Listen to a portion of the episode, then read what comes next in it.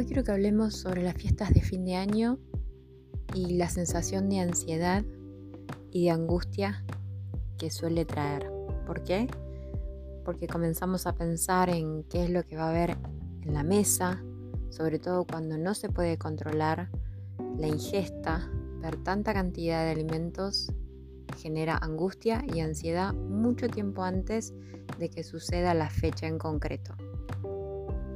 Hoy lo que quiero proponerte es que no lo vivas de esa manera, sino que te des la oportunidad de cambiarle el foco, de que te concentres en las reuniones que vas a tener, las personas a las que vas a ver, si son realmente las personas con las que vos querés pasar el momento, qué es lo que realmente vendría a ser tanto la Navidad como el Año Nuevo, es juntarse con las personas que uno quiere compartir ese momento y poder disfrutarlo y celebrarlo. se trata de eso, es una celebración o en familia o con amigos o con gente que nos cae bien.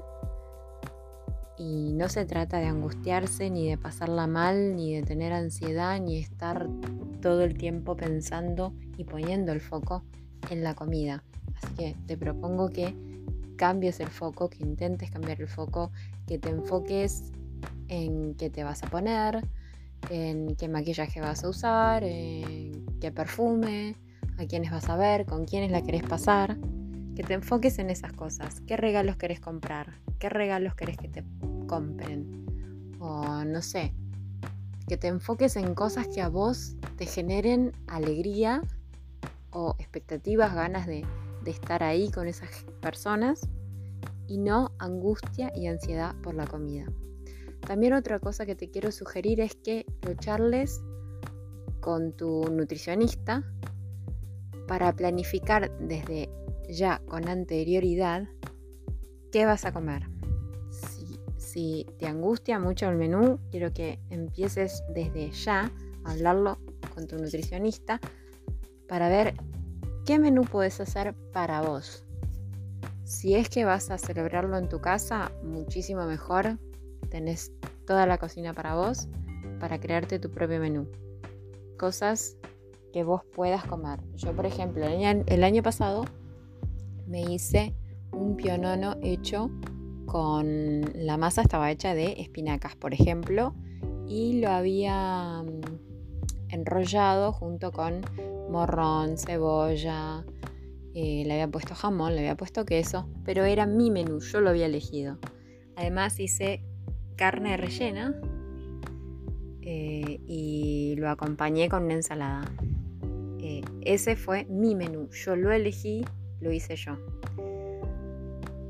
Después todos los demás comieron lo típico, pero yo me enfoqué y me concentré en mi menú, en mi plan, en lo que yo había elegido. Entonces te sugiero que puedas hacer lo mismo, que empieces a planificarlo desde ahora, que, que disfrutes de ir comprando los elementos que vas a utilizar para cocinar y si no sabes cocinar, pedile a alguien, pedile a otra persona, pedile a algún familiar o algún amigo que, te ayude, que lo haga, comprarlo si tenés la chance de comprarlo, pero obviamente tenés que, que poner especial atención en ver si está hecho con los productos que vos sí podés ingerir. Es decir, que respete tu plan alimenticio, el plan alimenticio que te dio tu nutricionista.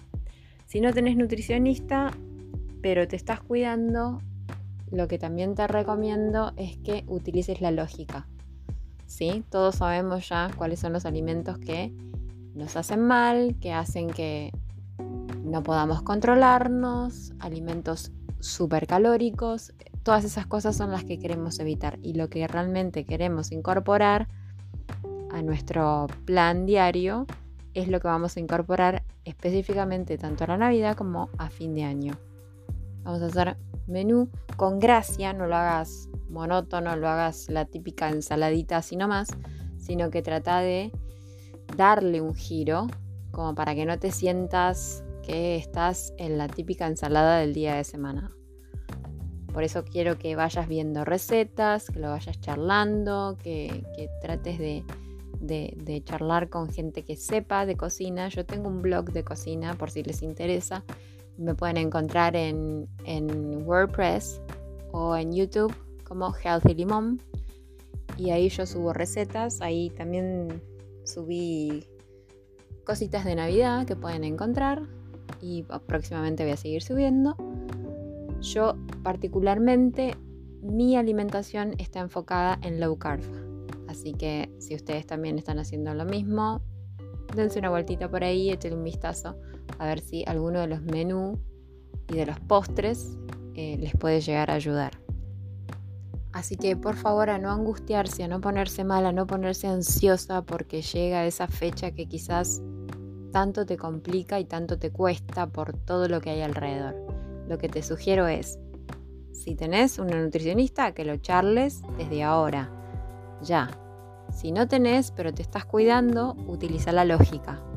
Si tenés un coach de, nutrición, te sugiero que lo charles y que le digas cómo te estás sintiendo, por qué te estás sintiendo así y para qué querés trabajar en sesión esta angustia y esta ansiedad.